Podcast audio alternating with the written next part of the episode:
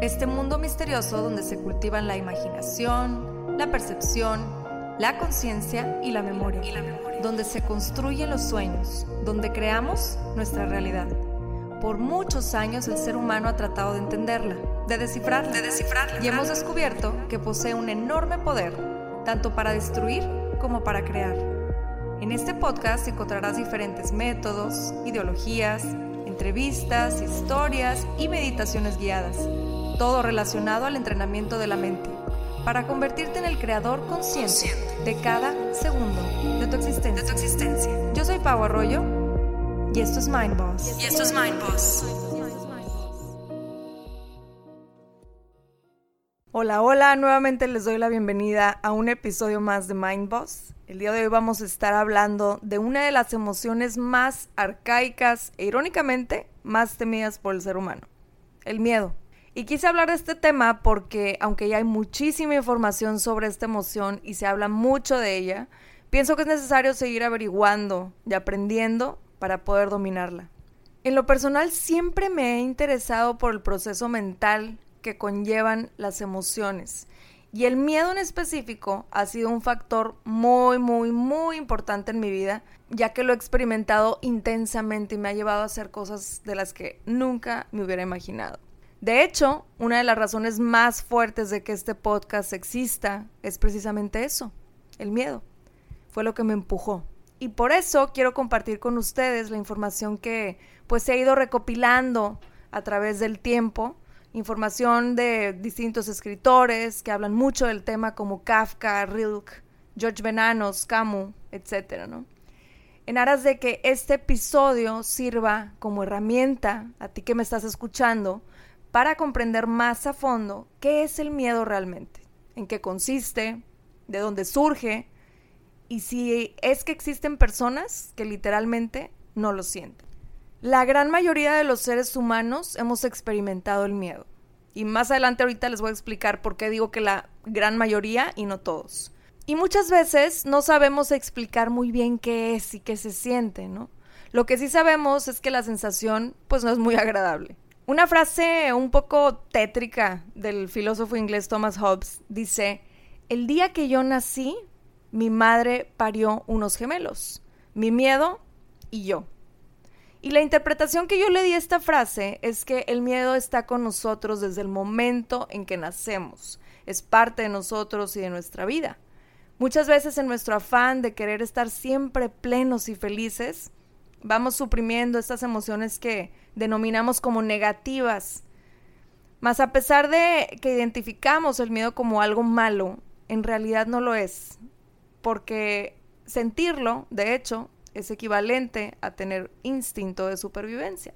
Como decía al principio, el miedo es arcaico, es una emoción arcaica, lleva muchísimos años con nosotros y es un mecanismo de defensa adaptativo y necesario que todos experimentamos cuando nos enfrentamos a diferentes estímulos, tanto reales como imaginarios. Bueno, no todos, y ahorita vamos a ver por qué. Y digo imaginarios porque en lo personal y en el proceso difícil del que les hablo, en el primer episodio de Mind Boss, donde comparto mi experiencia con la ansiedad, me di cuenta de que por más real y físico que yo sintiera el miedo, los pensamientos que lo estaban generando no lo eran. Y aunque era una constante lucha contra mí misma, finalmente acepté que el miedo que sentía, pues era imaginario. La palabra miedo procede del latín metus, que significa alteración del ánimo que produce angustia.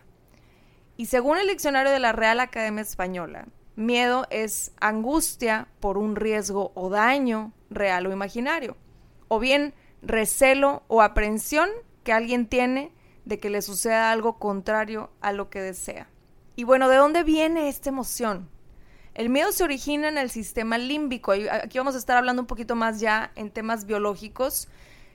Se origina en el sistema límbico que se encuentra justo debajo de la corteza cerebral y viene de una pequeñísima parte del cerebro, un órgano con forma de almendra, que se llama amígdala, que es donde se producen las sensaciones de alerta y peligro, las reacciones de lucha o huida, y esta almendrita es como una especie de botón de alarma en nuestro cerebro y es la encargada de buscar en el entorno del ser humano todo aquello que suponga un peligro. Entonces la amígdala es una de las partes más antiguas del ser humano. De hecho, se tiene constancia de que nuestros antepasados hace más de 200 millones de años ya la tenían en su cerebro y tenía un único fin que era la supervivencia. Ahora aquí les va un fun fact que abre muchos ojos y que hace que caigan muchos veintes. El ser humano nace con solo dos miedos. El miedo a caerse y a los ruidos fuertes. El resto son adquiridos. El resto son un cóctel de experiencias propias y o de otras personas cercanas, de creencias, de introyectos, ideas, emociones desencadenantes y así la lista sigue y sigue y sigue. El resto son responsabilidad únicamente de cada individuo. Son la historia que nos contamos a nosotros mismos y que con el tiempo nos hemos ido creyendo. Y lo adquirimos por medio de distintas vías. Muchos miedos se adquieren a través de la cultura. Por ejemplo, en la cultura occidente hemos desarrollado miedo a la muerte, cuando en otras culturas del otro lado del mundo ven la muerte como una transición o lo ven como algo que hay que celebrar, ¿no? También se puede adquirir por medio del aprendizaje vicario, y esto quiere decir que no hace falta que la persona tenga contacto directo con el estímulo al que tienen miedo, sino que les basta con observar esta reacción de miedo en una persona que tengan de referencia. Y también se puede adquirir por condicionamiento clásico. Y aquí quiero darles un ejemplo en donde Skinner, que es mejor conocido como el padre del conductismo radical, hizo un estudio, una especie de experimento con Albert, que era un pequeño niño de dos años. Y en el experimento, Skinner le instauró o le instaló al niño el miedo a las ratas. Al principio el niño no mostraba miedo a nada. Skinner le acercaba la rata al niño y no le causaba ninguna reacción emocional. La verdad es que nomás quería como que jugar con ella estaba así como muy curioso de cómo se veía la rata y la quería tocar, etcétera, ¿no? Pero como Skinner quería desarrollar el miedo en el niño, cada vez que le presentaba a la rata, también al mismo tiempo provocaba un intenso ruido. Este es el estímulo incondicionado que genera miedo al niño, porque como está chiquito, acuérdense que las dos, los dos miedos con los que nacemos son los ruidos fuertes y las caídas. Y lo asustaba tanto al niño que lo hacía hasta llorar, ¿no? Y a medida que se iban repitiendo las asociaciones entre el ruido, que es el estímulo incondicionado que decíamos ahorita, y la rata, el niño iba adquiriendo un miedo más intenso hacia la rata, que se convirtió en el estímulo condicionado hasta el punto en el que el niño finalmente generaliza este miedo a todas las cosas blancas, porque la rata del estudio era blanca. Esto es lo que se denomina condicionamiento clásico y es un método muy utilizado dentro de la psicología clínica para superar fobias, por ejemplo. Aquí nos demuestra cómo a través de experiencias es que vamos desarrollando miedos nuevos. Ahora ahí va la pregunta del millón. ¿Es posible no tener miedo? Sí se puede, mas sería un problema bastante grave porque como hemos dicho anteriormente, el miedo está ligado a la supervivencia. Es muy conocido el caso de una paciente que por culpa de una enfermedad genética denominada enfermedad de Urbach-Witt, si no me equivoco, a causa de esta enfermedad le destruye por completo su amígdala en su adolescencia y pues no tiene miedo a nada. Esta enfermedad forma parte de las denominadas enfermedades raras y las padecen menos de 300 personas en el mundo. Así que a todos los ansiosos que me están escuchando en este momento, no, no formas ni formarás parte de este pequeñísimo porcentaje de personas que se les destruye la amígdala.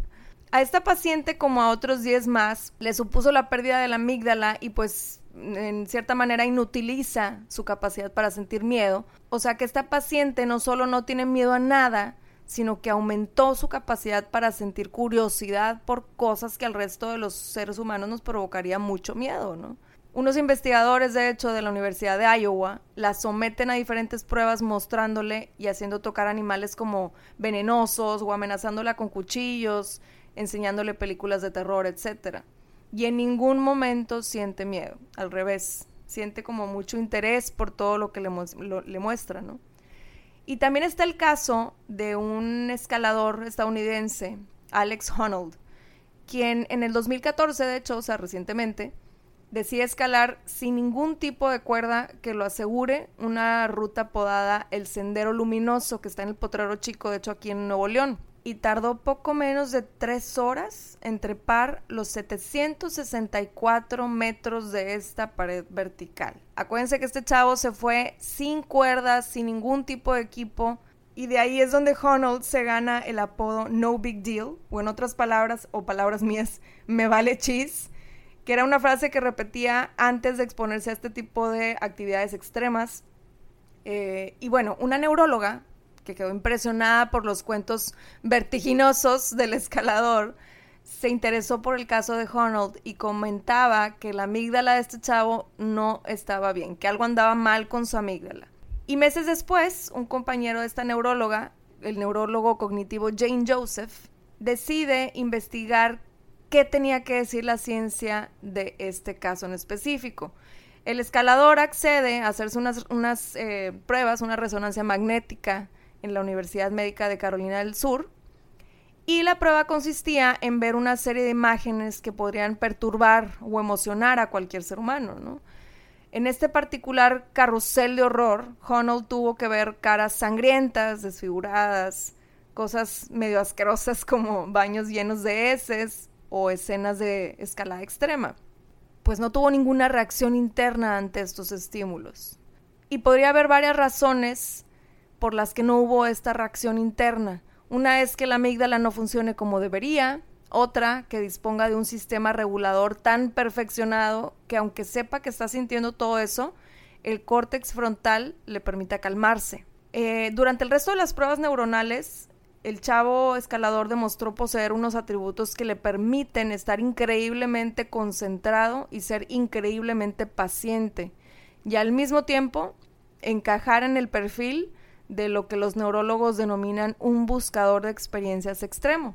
Cabe recalcar que cuando probaron en otro escalador de la misma edad los mismos estudios que les platico, los colores de su amígdala automáticamente se dispararon. Entonces concluyen que Honnold simplemente no responde al miedo igual que nosotros. Ahora, si tú eres de los míos o de las mías y te fascinan las películas de terror como a mí, seguramente te pasó lo mismo que a mí cuando empecé a investigar sobre el miedo y me encontré con estos dos casos, ¿no? Le soy sincera, a mí de verdad me encanta ver películas de terror y más que miedo, siento la sensación como de curiosidad o adrenalina.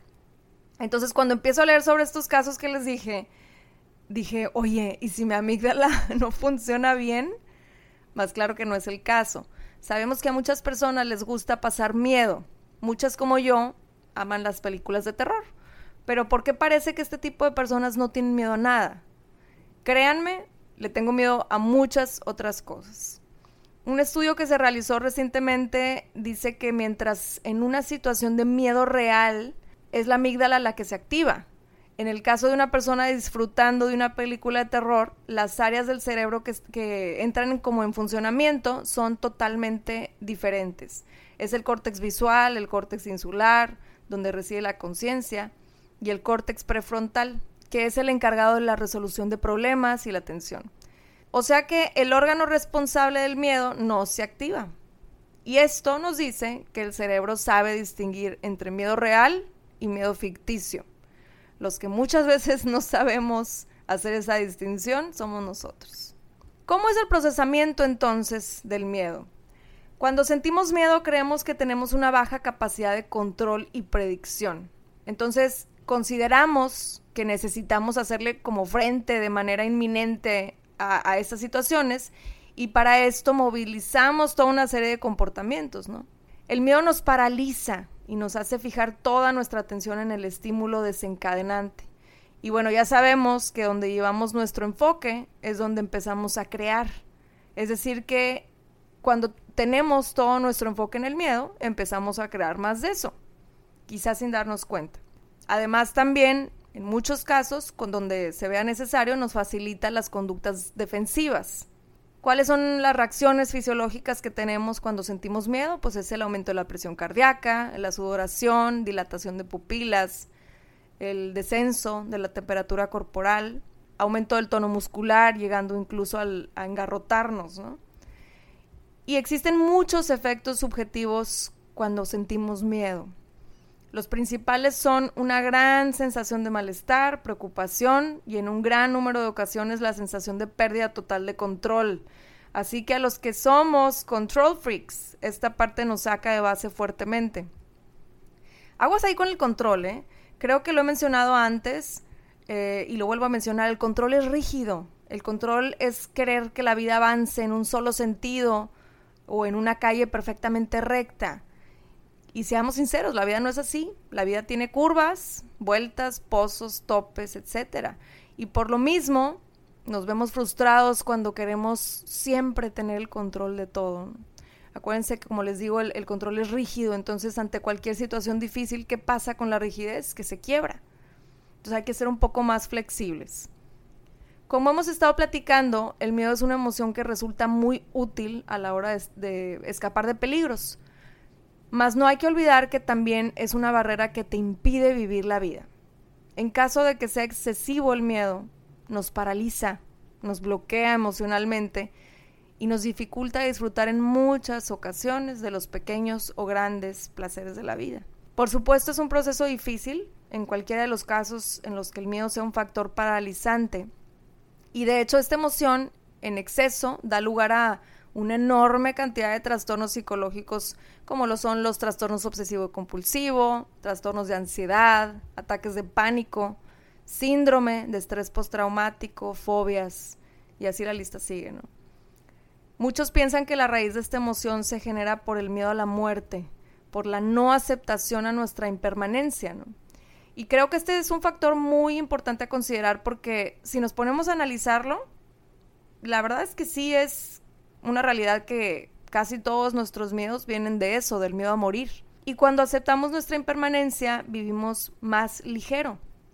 Y ojo, con esto no me refiero a que, como ya me voy a morir, me vuelvo la persona más valemadrista del mundo, al cabo soy impermanente. De hecho, yo pienso todo lo contrario. Pienso que cuando dejamos de temer a la muerte y aceptamos que algún día ya no vamos a estar aquí, al menos con este cuerpo, vivimos más responsablemente. En general pienso que vivimos pues más, porque entiendo mi impermanencia y eso genera que valore más el poco largo tiempo que me quede en esta vida. Y volvemos a lo que mencionaba anteriormente, que en nuestra cultura occidental hemos cultivado este miedo a morir y muchos de los miedos que experimentamos hoy en día se rigen por ese pensamiento. Muchas otras son las personas que dicen no temer la muerte, sino a vivir en el sufrimiento. Y yo creo que me relaciono de cierta manera con este pensamiento porque la neta es que muchas veces me encontraba pensando así. No tenía tanto miedo de morirme, sino de estar viviendo con sufrimiento. Y aquí creo que es preciso recordar lo que nos decía Buda que el dolor es muchas veces inevitable, más el sufrimiento es opcional. Y bueno, creo que con toda esta información podemos formar un panorama mucho más amplio para conocer y hacer reflexión sobre nuestros miedos y cómo podemos ponerlos a trabajar a nuestro favor, recordando que el poder mental viene del autodominio, del saber ser el capitán de mi propio barco, y ya sea que tengas miedo al abandono, a la desilusión, a algún objeto, situación específica, a las alturas, a la enfermedad, a morir o, o, incluso a vivir, se puede trabajar con el poder de tu mente. Se puede resignificar y trascender. Y bueno, eso es precisamente lo que te quiero invitar a hacer hoy con esta meditación que voy a guiar para que puedas vivir tu vida en plenitud. El miedo quizás siga ahí, pero recuerda que la valentía es su contraparte. El valiente no deja de sentir miedo, sino que actúa como debe y por su bien, a pesar de él. Así que la próxima vez que sientas miedo, recuerda que puedes usar tu poder mental para trascenderlo. Recuerda que puedes hacerle frente a esa situación o lo que sea que te cause miedo.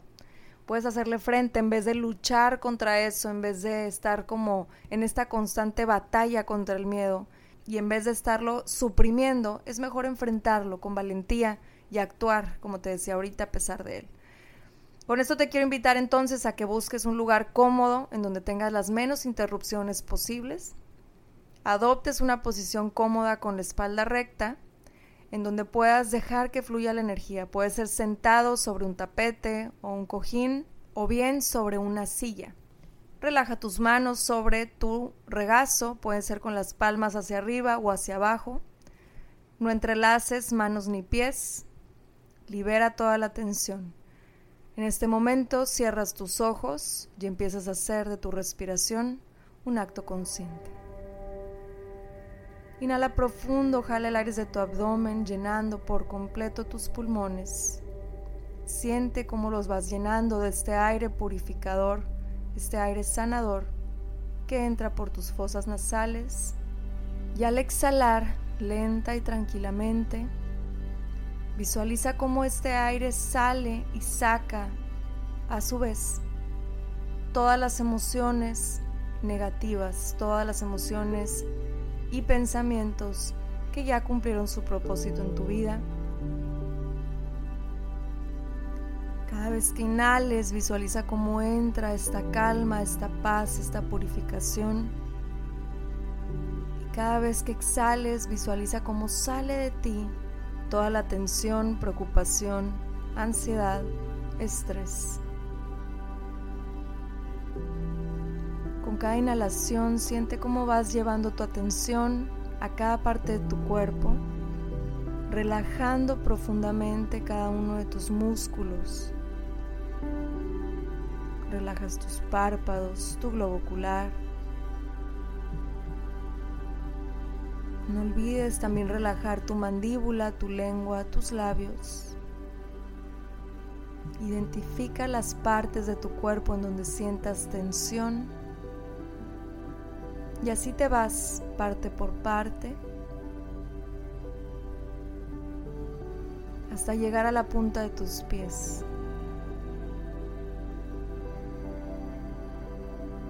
Permites relajar todo tu cuerpo físico y lo sueltas por completo en 3, 2, 1. Suéltate por completo. Y ahora llevando toda la atención a tu mente, visualizas cada uno de los pensamientos que están pasando por tu mente en este momento. Imaginando como si fueran nubes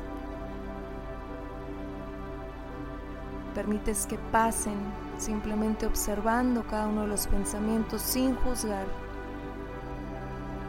Permites que vayan pasando hasta quedarte con un cielo totalmente despejado, llevando toda tu atención a tu respiración. Observa cómo tu pecho sube y baja con cada inhalación y exhalación. Cualquier sensación física la vas integrando a tu meditación. Cualquier sonido externo a tu meditación también lo integras para que no interfiera con tu concentración. Vas profundizando cada vez más tu respiración. Y ahora, llevando toda tu atención a tu entrecejo, en este punto puedes sentir la energía que estás concentrando en este punto.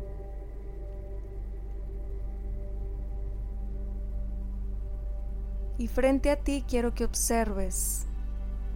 Vas formando una imagen de lo que en este momento más miedo te da. Como si estuvieras viendo una película. Te observas a ti mismo en una situación en donde sientes miedo, o bien un objeto o una persona, lo que sea lo que temes en este momento. Escoge solamente uno de tus miedos. Y empiezas a observar esta imagen, esta escena y empiezas a hacerte consciente de cada una de las sensaciones que empieza a generar tu cuerpo. Permítete fluir, permítete sentir, estás en un espacio seguro. Puedes observar cómo te sientes, las reacciones que está teniendo tu cuerpo en este momento, Tomas conciencia de cómo se contraen o se relajan determinados músculos. Te permites vivir la experiencia de sentir el miedo en tu cuerpo.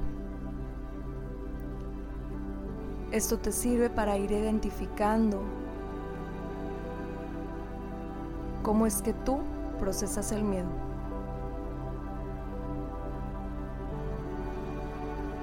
Cuando te sientas totalmente sumergido, sumergida en esta experiencia, quiero que le hables al miedo. Veas el miedo frente a frente, lo puedes personificar como tú quieras. Activa tus cinco sentidos que ves, que oyes, que sientes. Conectando profundamente con esta sensación, abriéndole puerta a la incomodidad y observándolo de frente. Dale las gracias desde lo más profundo de tu ser al miedo, porque a pesar de que lo has visto como algo negativo en tu vida, ha sido una herramienta que te ha protegido a lo largo de tu vida.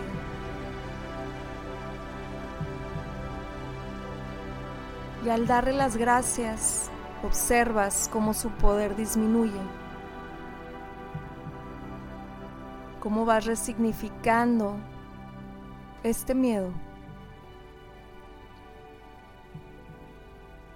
Visualiza cómo te sientes cada vez más empoderado, empoderada, con el simple hecho de aceptar que es parte de ti.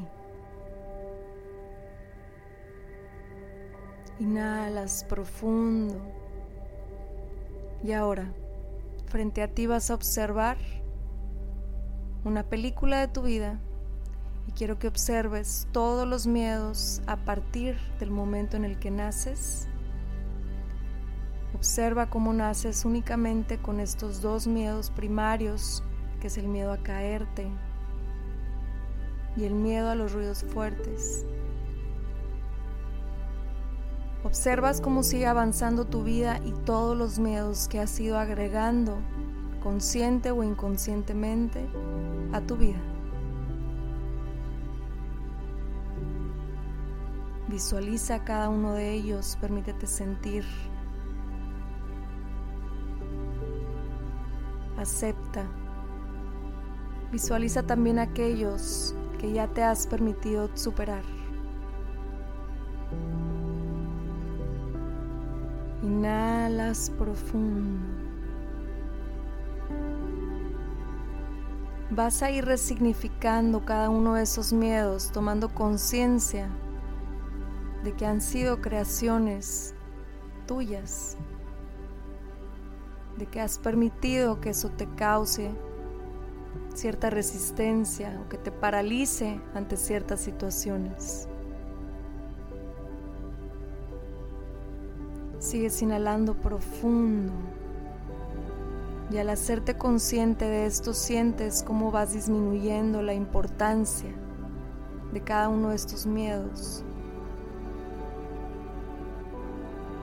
Y vas tomando conciencia de que muchas veces la mente amplifica estos miedos y los vuelve más poderosos y más grandes de lo que realmente son. Sigues inhalando profundo. Cada vez te sientes más ligero, más ligera.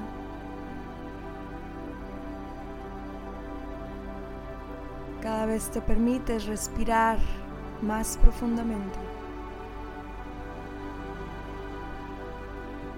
El hecho de soltar esos miedos te permite moverte con más facilidad, actuar y lograr cosas que quizás por mucho tiempo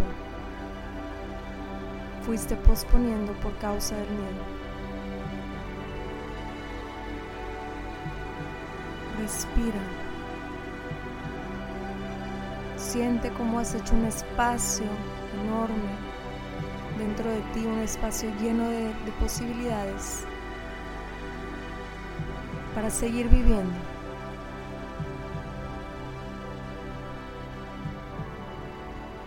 Y ahora te diriges hacia un espejo de cuerpo completo y observas tu imagen reflejada en él. En este caso, tienes noventa y tantos años. Y te estás observando, observas tu imagen a esa edad. Y te permites observar tu vida en retrospección. Y sientes esa sensación de alivio. Observas todo lo que hiciste a partir de que perdiste el miedo y de cómo pudiste vivir tu vida al máximo por el simple hecho de quitarte esta barrera que te impedía actuar. Observas con una sonrisa todo lo que viviste, todas las experiencias que te permitiste vivir. Y en este punto aceptas tu impermanencia, aceptas que como no vas a vivir para siempre, es preciso que disfrutes cada momento de tu vida, usando el miedo solamente como un sensor hacia lo peligroso, a lo que realmente suponga un peligro que amenace contra tu vida. Es una herramienta que te acompañará simplemente para ayudarte a sobrevivir. Mas a partir de este momento ya podrás identificar lo que es un peligro real o un peligro que tú te estás imaginando.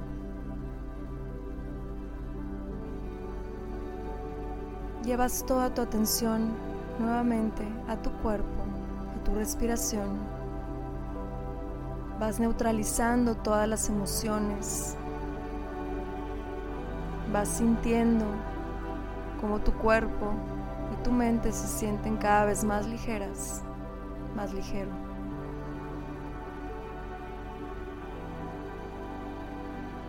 Tu energía fluye de una manera mucho más relajada. Puedes sentir esta sensación de paz en el centro de tu pecho.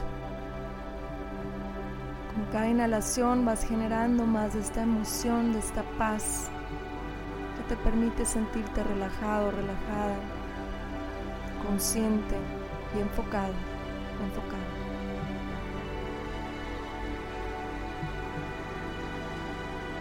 Agradecete por el trabajo que has hecho hoy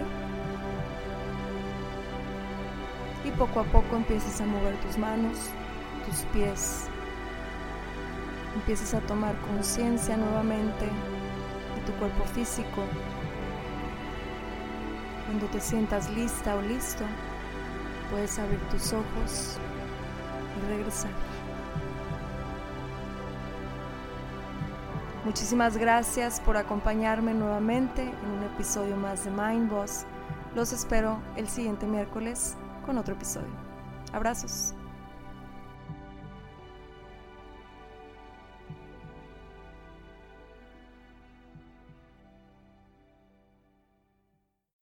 Somos Anto y Michi del podcast More Than Mamis.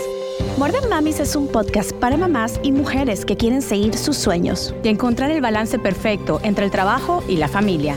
En este espacio todas aprenderemos a ser More Than Mamis. Todas las semanas tenemos episodios con invitadas especiales, con mujeres y mamás que inspiran. More Than Mamis está disponible en cualquier plataforma de podcast.